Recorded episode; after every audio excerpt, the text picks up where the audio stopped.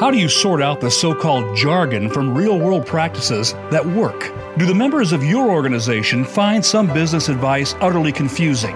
Welcome to the 2020s Enterprise with Sam Holcman. In this program, we set the record straight and in terms that people at any level of business and technology can understand. Now, here is your host, Sam Holcman.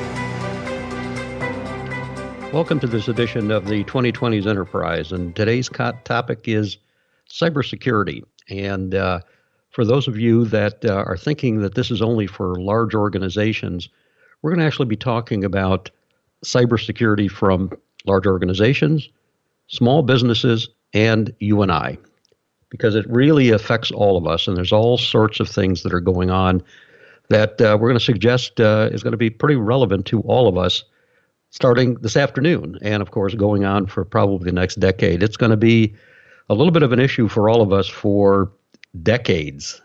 And I say a little bit. I'm trying to be a little bit funny here because I do think that this whole thing is going to get worse. And in my uh, little brief on this particular topic, cybersecurity, uh, I said in the intro uh, on the uh, website, uh, it says, Are you wrapping your automobile key fob in aluminum foil? And I said rhetorically, Sam, of course not. I'm not paranoid. Well, if you think about something like that, and most of you uh, that you have, if you have a generally new car, let's say in the past five years, you've got this wonderful device, this thing that sits in your pocket, and as you approach your car, of course, uh, the car door opens. You can push a little button on your dash panel, and then the car starts. Just think about that for a moment, and think about what you're doing. You're transmitting an electronic signal. If you can transmit that electronic signal to your car, that means that somebody else may be able to capture it also. And this is what we, we've got to start thinking about. Now, why do I say uh, wrapping your uh, automobile key fob in aluminum foil? It's because that is a computer that you've got in your pocket, actually, a mini, mini, mini, mini computer with lots of information on it. And so we have to essentially start thinking about not paranoia, but the technology and the unintended consequences of the technology that's out there. This is really what this is about. So, again, whether you're a business organization, a technology professional, or you and I as innocent citizens walking around, um, we got to think about these things.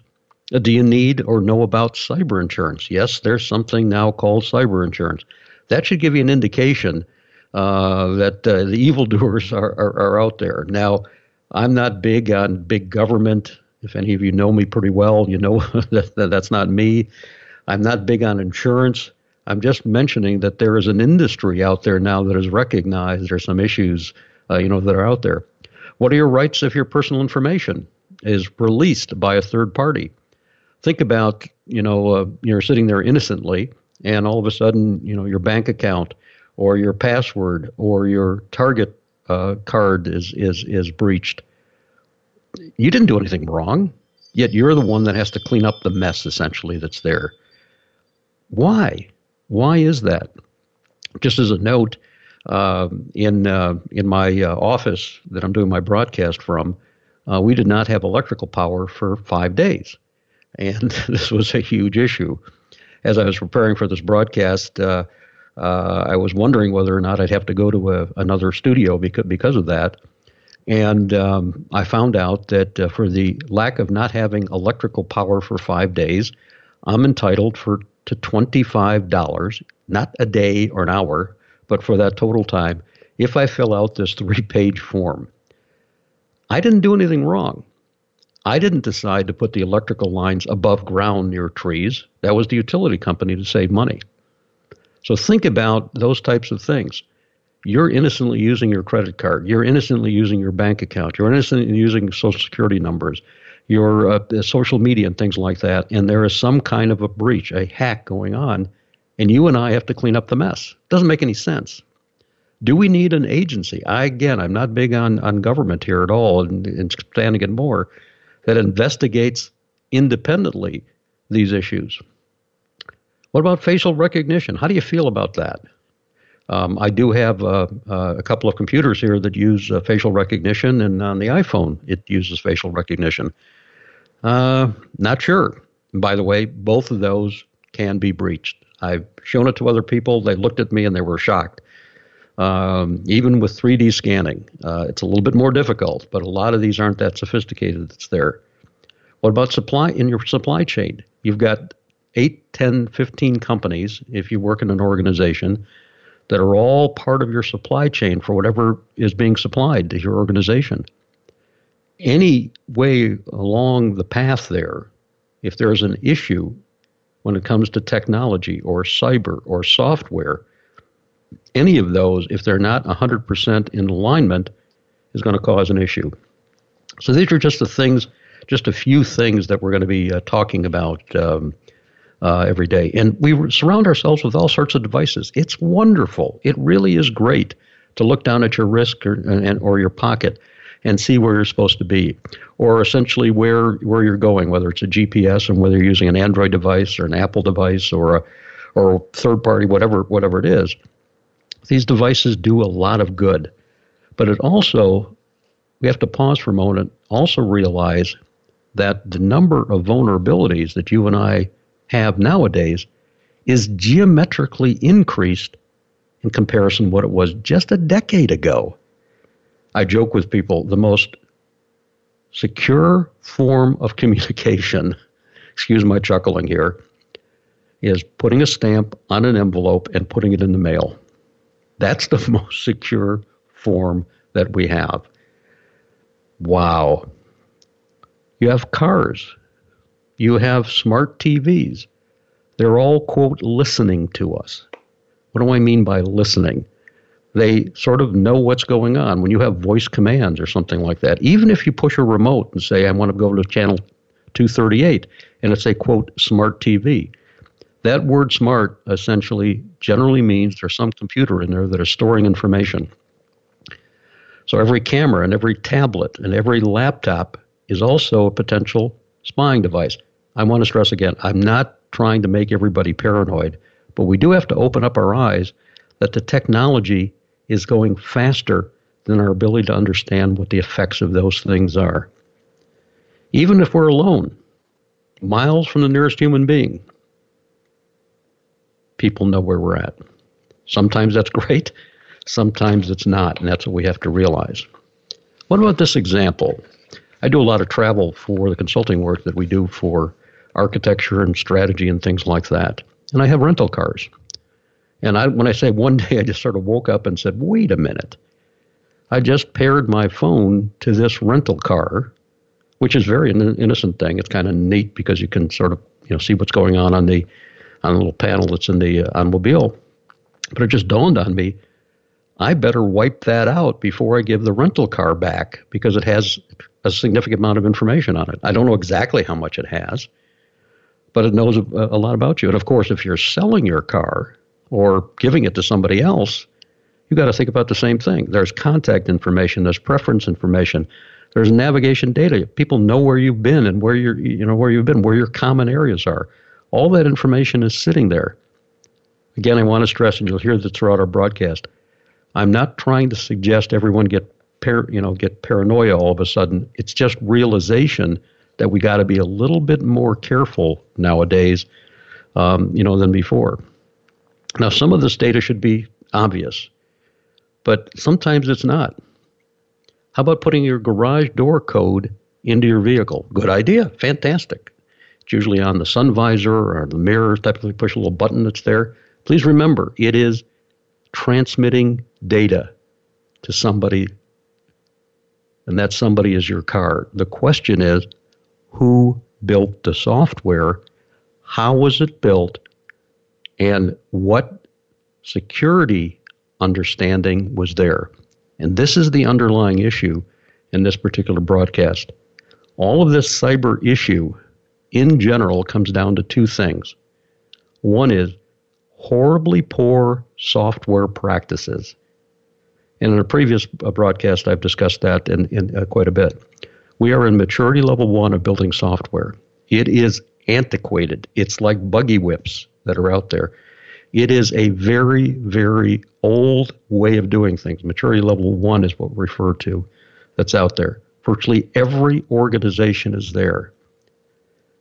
And that's what the criminals are latching onto. We call them vulnerabilities. We call them tweaks that need to be done in software. There's all sorts of cute little names there. It's bad software. Just bad, bad, bad software. Let me say it again bad software. But the other thing is our practices. We're a little sloppy, and I'm going to include myself in that. And when it comes to passwords, when it comes to things, he's trying to you know be a little bit more convenient because uh, there's all these issues that are out there. But I want to stress again, the underlying issue is something that we have to get people to recognize. It is what bad software. That's underlying this, and there's a lot of cutesy names for it.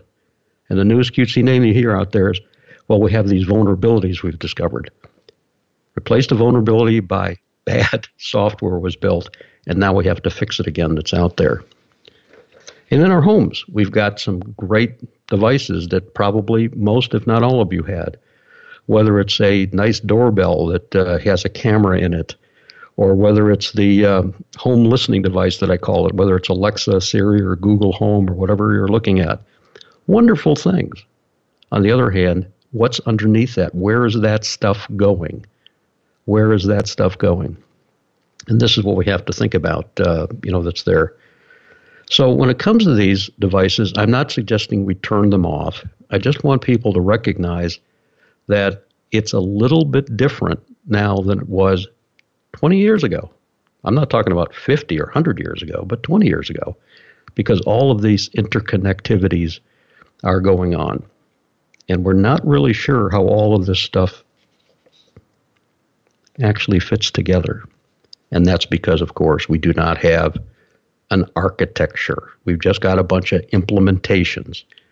We've got this attached to this and this attached to this, and we call it Internet of Things or connected devices or connected universes or connected this and connected that.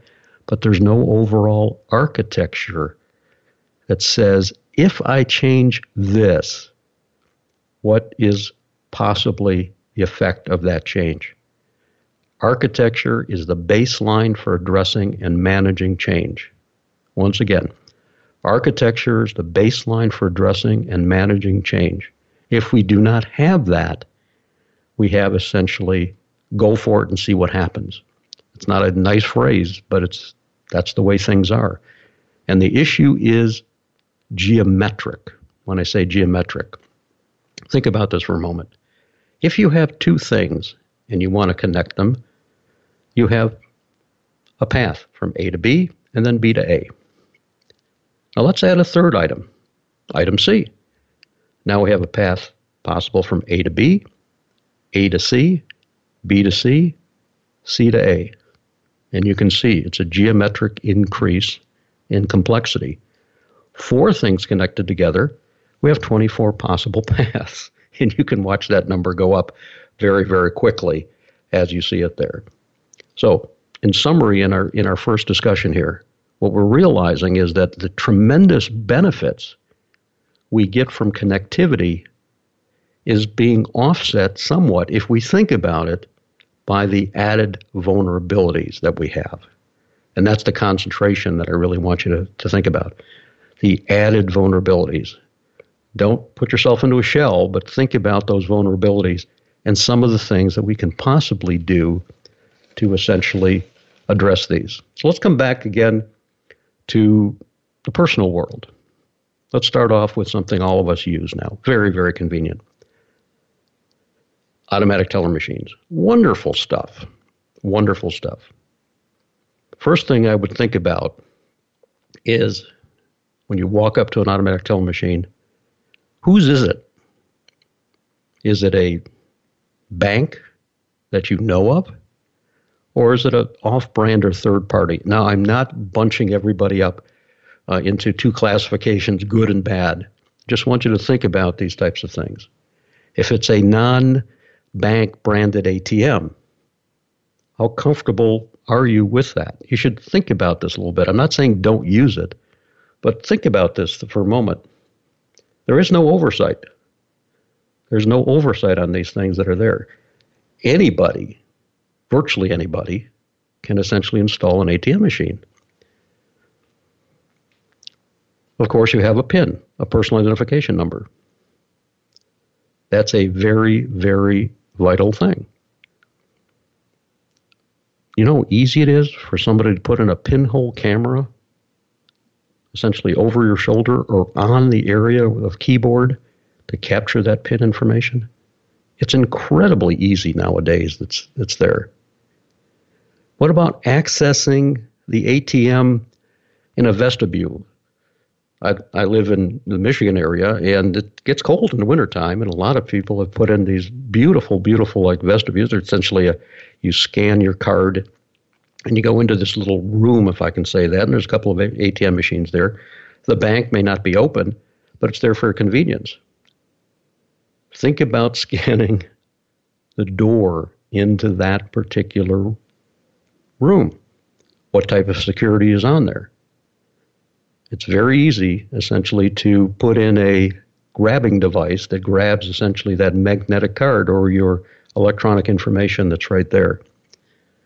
And of course, what we all need to do in these vulnerabilities is to just track your transactions to see what is going on. Of course, that's an after the fact situation that we got to think about. But all of these conveniences that we have out there, you can see the classification. Some are, I'll use the phrase our fault, and we'll talk about passwords and things like that in, in just a little while after our break. But some of the things we don't know about. We, we, we don't see these things ahead of time because there is no, if I can say, control mechanism that's there. And so when it comes to these things, we just have to be a little bit careful to try to protect ourselves as much as we can.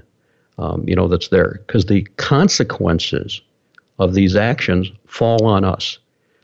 And we'll be chatting um, in our next segment about do we need, again, I'm not very happy about big government, but do we need something like the National Transportation Safety Board for cyber, for electronics? And of course, we see what's going on with the uh, horrible situation with the Boeing 737 MAX situation, where the National Transportation Safety Board is doing some uh, uh, investigation of what is going on. Do we need something like that in the world of cyber technology and those types of things? It's a question that we'll be addressing uh, in our next segment. You're listening to Sam Holcman. This is the 2020s Enterprise. We're talking about cybersecurity. We'll see you back here in just a few minutes. Thank you.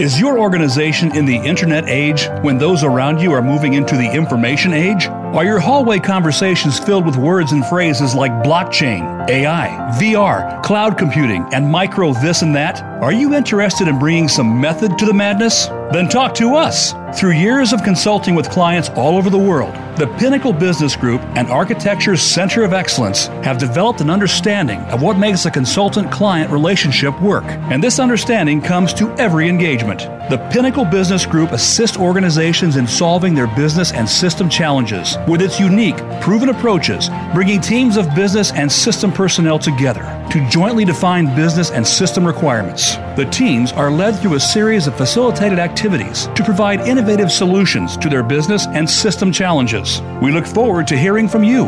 Visit pinnaclebusinessgroup.com.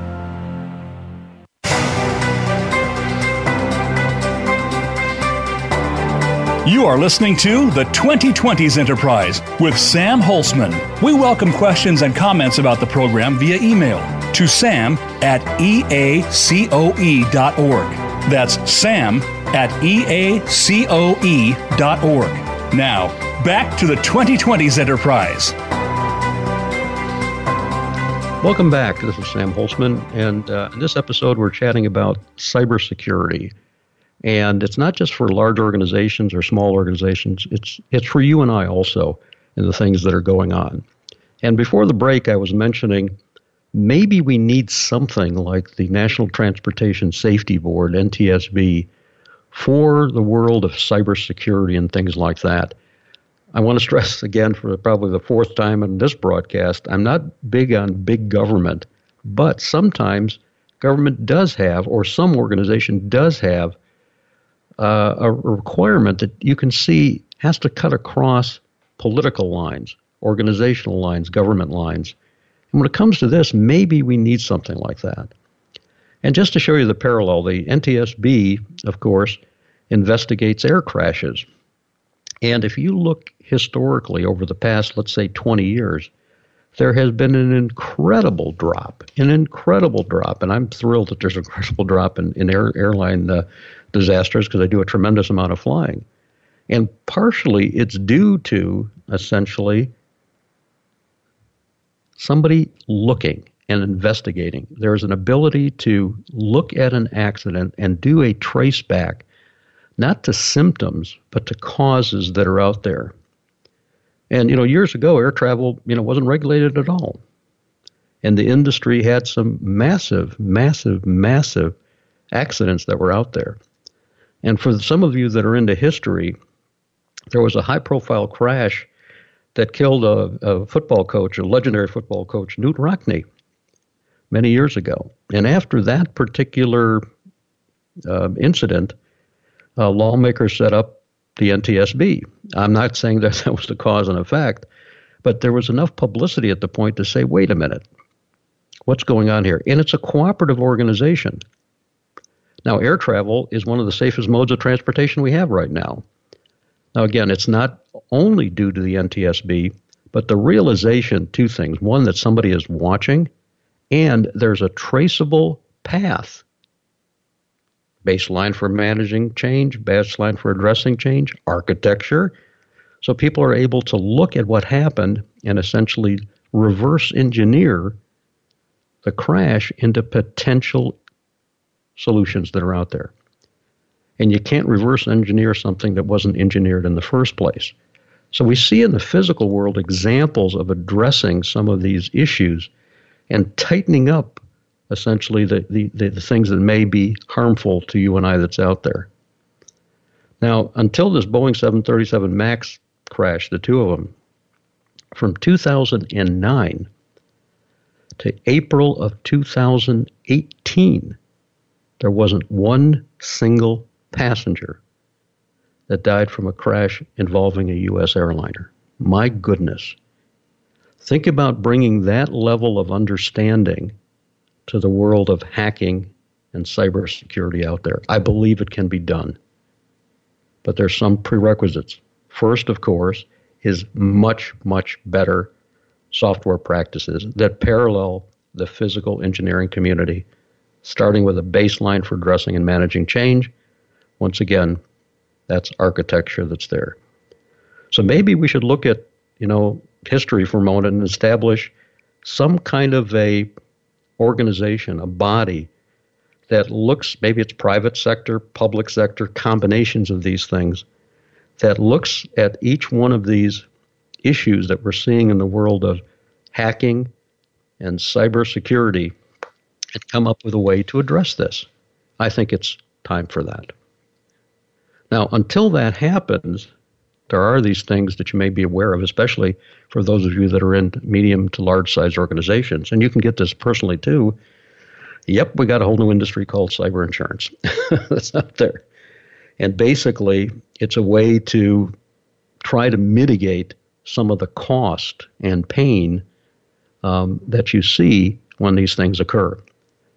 And we've seen, if you've read some of the newspapers lately or watched television, some of the things that were going on that literally paralyze organizations, paralyze cities, paralyze you and I. And there's this whole debate on, on how to address this. And basically, whether it's called ransomware, whether locking up your information or things like that, the insurance can cover some of it, but getting your quote reputation back is very, very difficult.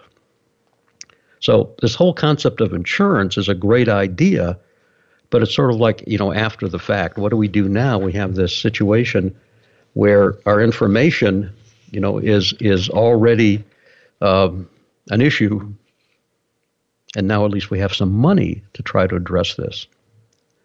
Now, one of the common things you and I can do is passwords. And this is an interesting study. There's been a lot of study about this.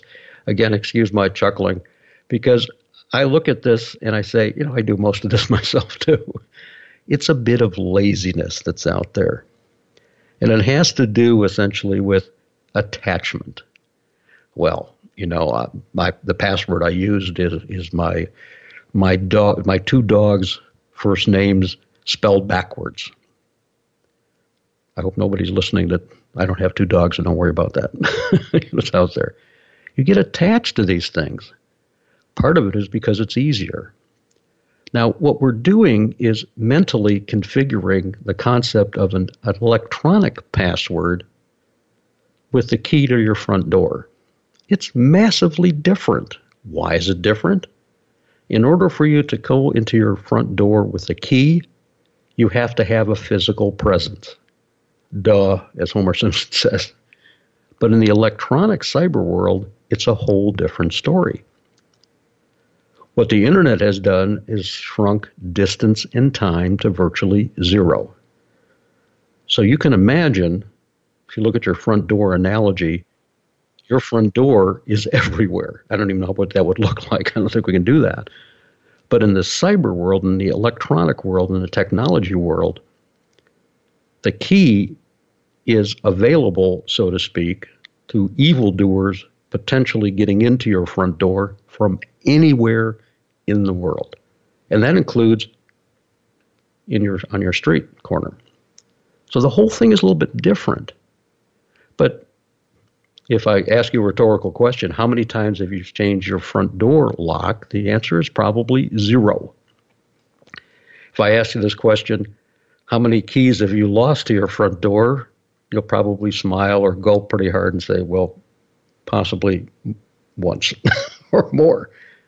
So we feel a little different vulnerability. But what we have to understand is that the cyber world, the technology world, the internet world has a fundamental different than the physical world, and that's that distance and time has been shrunk to zero.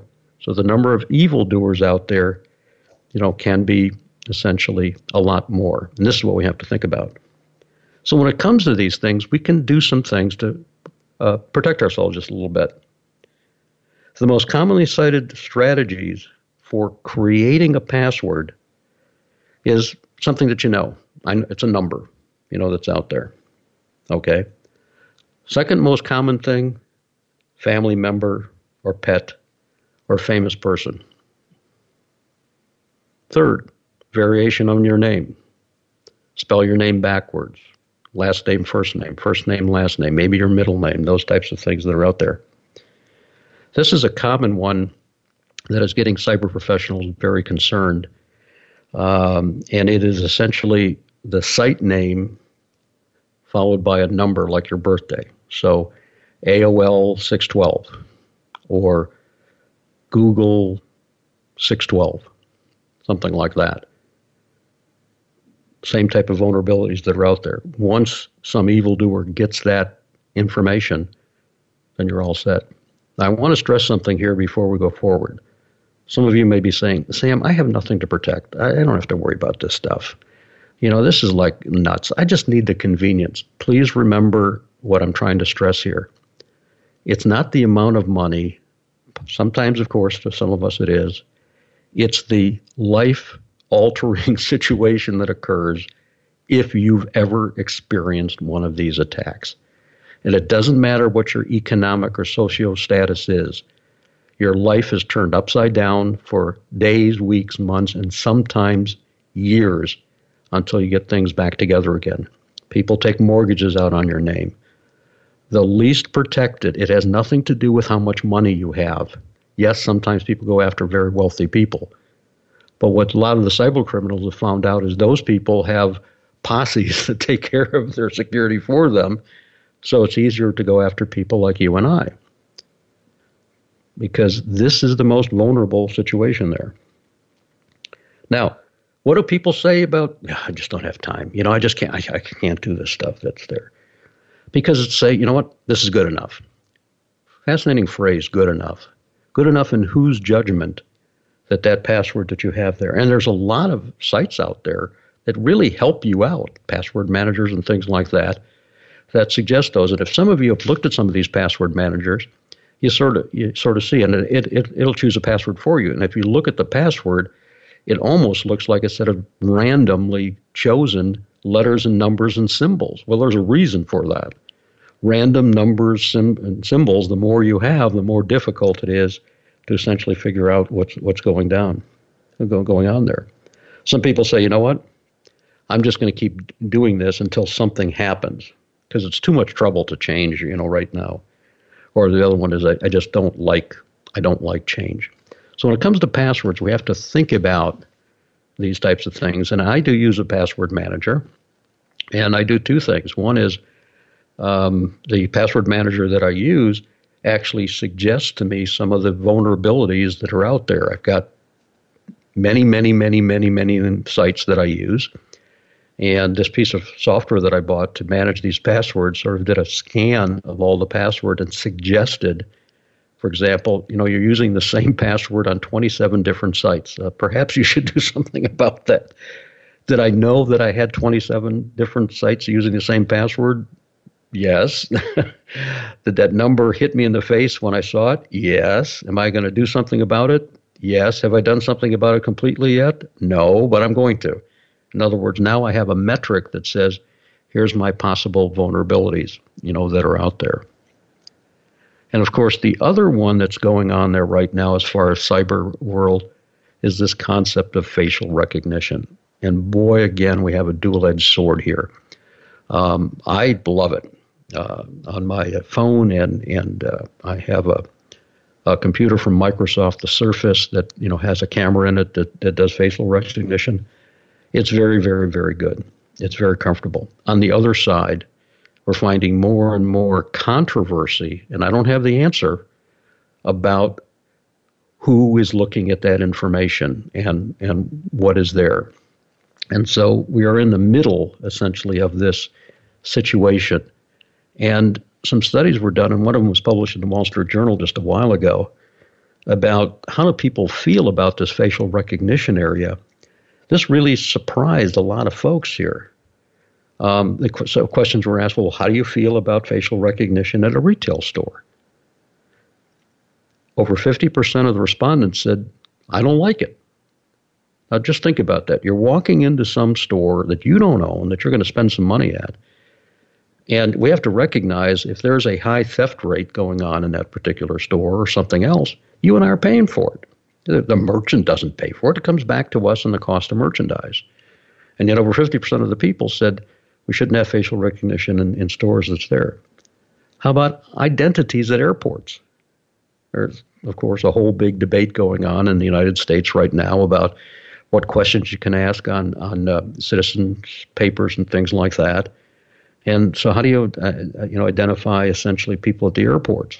And so, facial recognition there. Uh, one of the airlines that I use quite a bit is, is Delta Airlines. And uh, they have fingerprint and facial recognition to make it easier for you to get on the airplane or you know those types of things. Is that good or bad? I'm not making a judgment. I'm just saying well as the phrase goes it depends. We got to think about it. Okay. How about in public arenas i'm a big university of michigan football fan on saturdays there's 110000 people in ann arbor in the stadium you know what if somebody's standing on a roof some not evildoer but good people scanning the 110,000 people looking for potential criminals or people that are evildoers. How do you feel about that? Well, don't know yet. What about in schools? Ways to get in the door that are out there. Okay? And basically, what happens with that information? Law enforcement should they have this information? Well, we all know politicians, no. but law enforcement, interesting question. You know, we're not we're not really sure. You see how all of this situation is is loose right now because it's new things that you and I are dealing with. Okay? And what about personal privacy? Once your face is scanned, so to speak, who's doing what with it? And what's the purpose there? So all of this has to do with, again, the world of communication through the internet that unfortunately was never engineered. It just evolved over time There is no baseline for addressing and managing change. This is where we are right now in the world we're in. It's uncomfortable, and we have to recognize there's some things that you and I need to address until this gets better in a decade or so. And it's going to take a while before the industry recognizes that it's all broken and blockchain isn't going to fix it and multi factor authentication isn't going to fix it because the underlying software, the way this stuff was built, is the issue that was there. We just had the uh, 50th anniversary of the Apollo 11 mission, and uh, there's been some fascinating numbers out there. Uh, I believe I have the numbers right. I, I may have this a little bit wrong, uh, and I apologize if I do have these numbers a little bit wrong, but I think they're pretty close.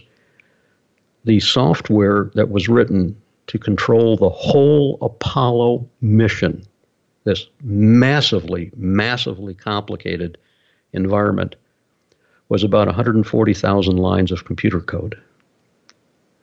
I believe, again, I have the numbers right. Facebook and Google, Google, again, I may be off a little bit, 60 million lines of code. And what the heck are they doing? Bad software practices. Now, the Apollo people, the software developers there, had some massive constraints they were dealing with as far as what they could pack into those antiquated computers that we now see them. Of course, the computers on the Apollo mission were less than what we have right now in our pockets and our in our cell phones. But that caused the engineers to engineer the software, architect the software because they had these limitations. The more software we write, the more vulnerabilities there are because of our antiquated approaches. So you can see why all of these approaches to technology are causing us issues. And again, the phrase that I'm using to encompass all of this is cybersecurity. And within that cybersecurity world, two areas. One, the software practices, and the other are the vulnerabilities that you and I see because some of the things that we, uh, we essentially do out there. So, in just a few minutes, uh, we're going to take a break and we're going to go into our last segment talking about cybersecurity.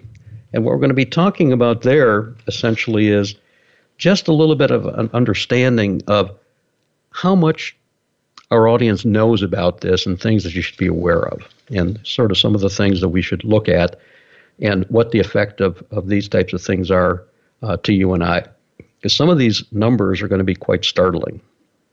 So, you're listening to Sam Holcman, 2020's Enterprise. We're talking about cybersecurity. We'll see you back here in a few minutes and talk about, let's see how much you know about cybersecurity and give you some hints moving forward. See you back here in a few minutes. Thank you.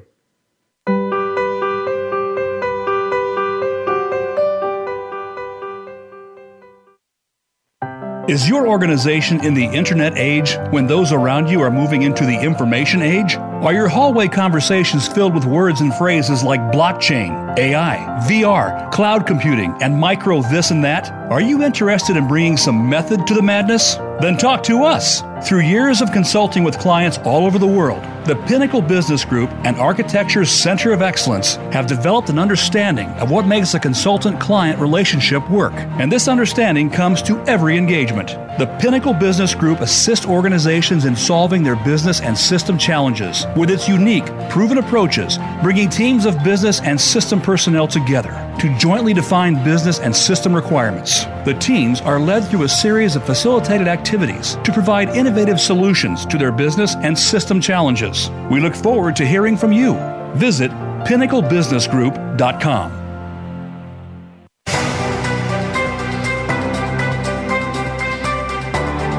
You are listening to the 2020s Enterprise with Sam Holcman. We welcome questions and comments about the program via email to sam at eacoe.org.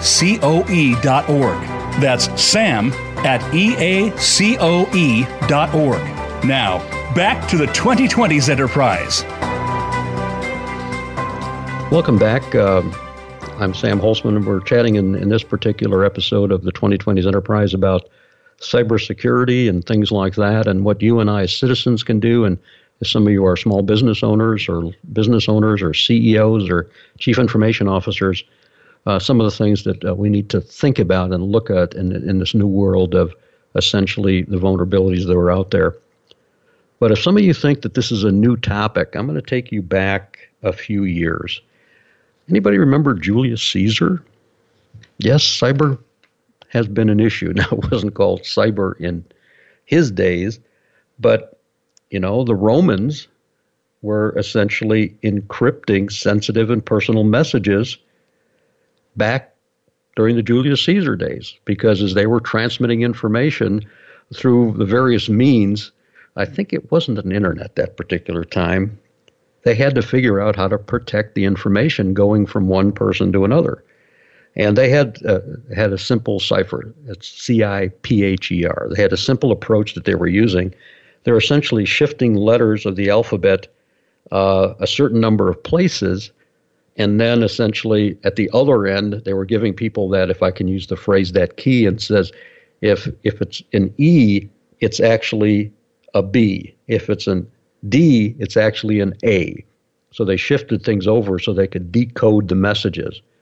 So this activity of trying to protect information hasn't occurred just recently, but has been around for a long time. But that should give us pause that we've still yet a way to figured out not figured out a way to essentially protect all of us in different ways. And now, enabled by the internet, it seemed to become more more common. So I just want to give you a little bit of a, a background to refresh your memory. And the reason for this is I'm going to guess that as I go through this list, every person listening to this broadcast has been involved. When I say involved, has some vulnerability in one or more of these.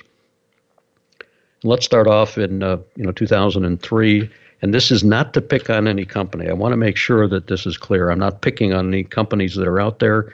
I'm just giving you sort of a synopsis of what's going on. Back in uh, 2003, Target, Target department stores. And uh, the estimate at that time is there were 40 million, 40 million debit and credit card accounts that information may have been exposed to. 40 million. 2014, Sony, if you remember that. And the person that made that one famous was Sly Stallone, Sylvester Stallone. He said, hey, wait a minute. as well as thousands of employees there. Okay? Dating back decades, information was compromised. And the FBI blamed North Korea. I love when I hear this. Well, it's their fault. Let me stress again they were the effect of the cause. And the cause, again, I hope I'm not sounding like a broken record, I may, is bad software practices. Yes, somebody essentially took advantage of that vulnerability, and it's easy to point fingers. Ah, you see, it's their fault. I love it when some people say, you know, there's a there's a pothole in the street, and somebody puts a sign next to it and says pothole. okay, that's really helpful. Thank you for giving me that information. Why don't you fix it? Well, that takes time and costs money. Office of Personnel Management. That one was a big one that people heard about in 2015. Uh, it goes back to 2014, actually. A personal data, 21 million Social Security numbers that were exposed you know, out there. Equifax, oh boy. I'm still feeling the effects of that. I know that I get messages all the time about uh, things that they're doing uh, to sort of help me out there. That's 2017. Now, think about this. This is a company that monitors and holds all your credit information and 143 million names, birth dates, addresses, social security numbers were compromised. Wait a minute. This is the company that's holding our information that got hacked? By the way, if you're going to if you want to get money and you want to rob something, you rob a bank because you know what's in a bank? Money. So if you want to get people's personal information to do evil things, this is a great idea. Where are you going to go? You're going to go to my house or your house? No. You're going to go to Equifax or TRW or TransUnion, uh, some of the other ones that are out there. They got all this information out there. Is anybody paying attention? Is anybody paying attention out there? No, because the consequences are close to zero. Finding somebody a half a billion dollars. Just think about this last fine that the federal government put on Facebook. I have nothing against Facebook and Mr. Zuckerberg and everything else. What is it, five or six B billion dollars? That's a pimple to those people. That's not doing anything. Don't do that again. So this is what we have to recognize because the upside potential to all of this is, is astounding. Yahoo, 2017. Incredible. Um, this whole thing, 3 billion with a B, 3 billion Yahoo user accounts. 3 billion Yahoo user accounts that were out there, compromised. Usernames, passwords. And again, comes back to, well, passwords. Please remember the vulnerabilities using the same password across different accounts. People are get that information from you that's there. More recently, people say, well, Sam, you know, all those are old companies and you just don't get it. People know how to write stuff right now. We got all these fancy techniques called agile programming and all these other things, by the way, which is complicating and making things even more vulnerable. Yes, more vulnerable. The more software we write, the smaller the pieces of software, the more interconnections there are, the more vulnerabilities. We're going in the wrong direction. I have science and years of understanding behind me in the physical world. We're making the same mistakes that we made in the physical world in the electronic world that's there. Okay, get off your soapbox, Sam. Get on topic here. Uber, new company, new software, 2017, not an old legacy company that's out there. Reported this in November 2017 from a 2016 attack. A year later, 57 million riders and drivers' information was hacked. And these people paid the hackers $100,000 in an effort to conceal the breach. Ransomware. Shame on them twice. So it's not just old companies and legacy software and gray haired programmers. It's these young whippersnapper programmers, too. This is a fundamental issue. And of course, coming up to 2018, this last year, Facebook. They believe between July, believe, because we don't know. We don't know. We don't know when this stuff happens. There is no baseline for addressing and managing change. July 2017 to September of 2018, 30 million user accounts affected. Again, new companies, new software practices, same issues. Are you seeing the pattern here, ladies and gentlemen? Software practices are the issue that's there. And then Marriott Starwood. And I'm a big Marriott and Starwood user when I have the privilege of consulting with a lot of folks there, just 2018. Now, here's the thing that scared me. Since 2014, let me stress again, since 2014, personal, in- personal information was compromised for as many as 500 million guests. And that was reported in 2018, four years plus later. People said, hmm, I wonder what's going on when we see these types of things that are out there.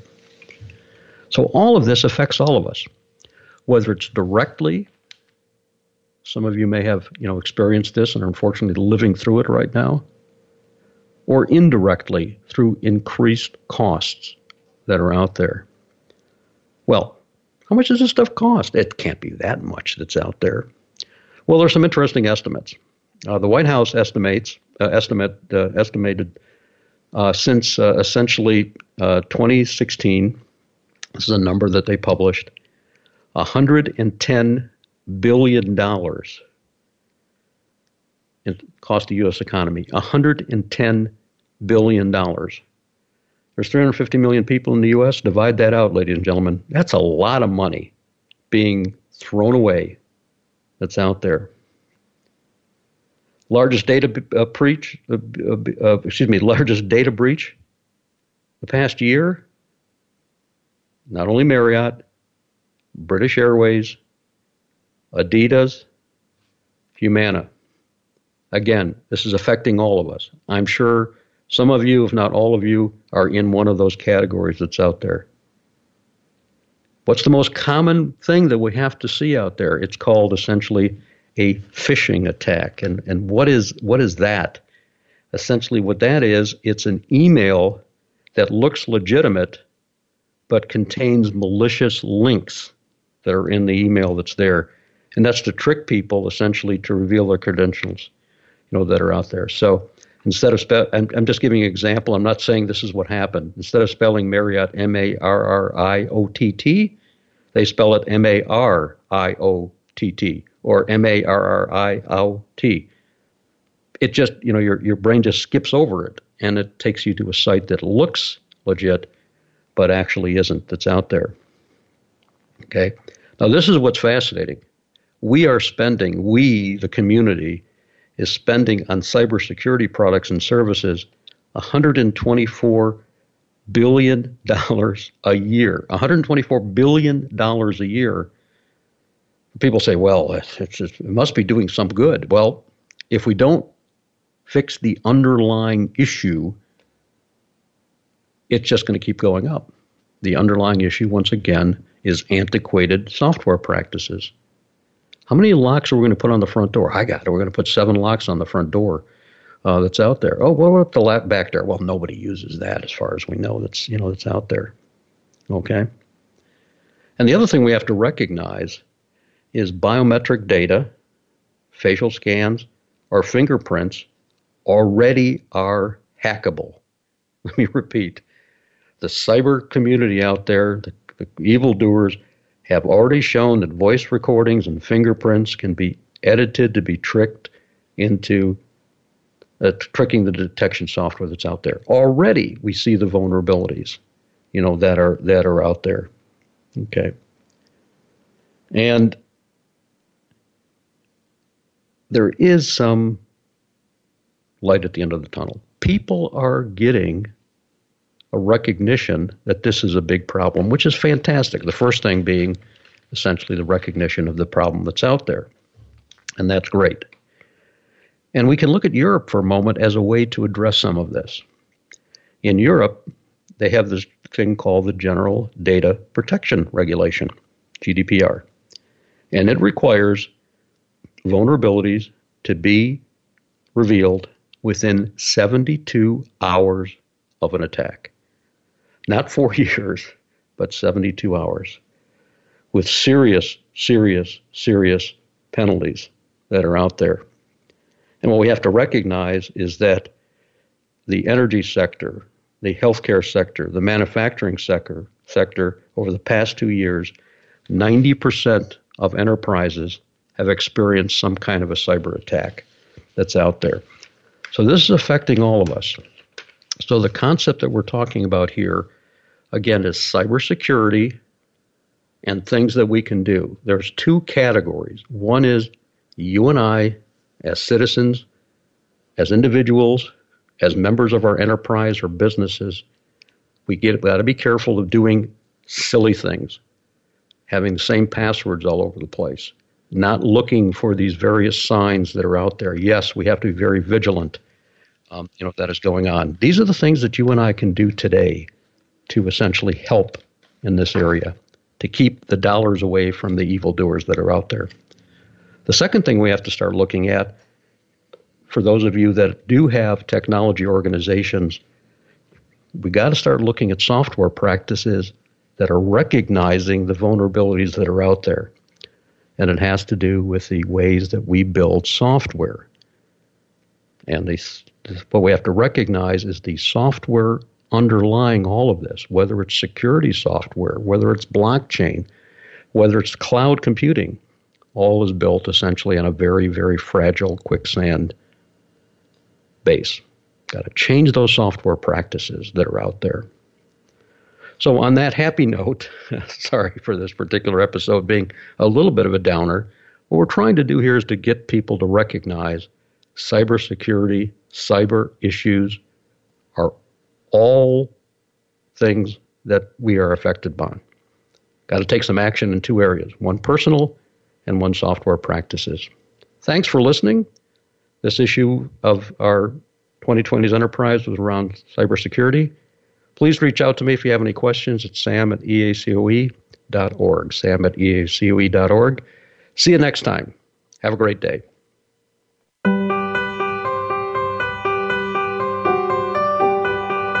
Thank you for tuning in this week to the 2020s Enterprise. Be sure to join your host, Sam Holcman, again for another edition of our program next Wednesday at noon Pacific Time, 3 p.m. Eastern Time on the Voice America Business Channel. We'll have more topics of discussion then.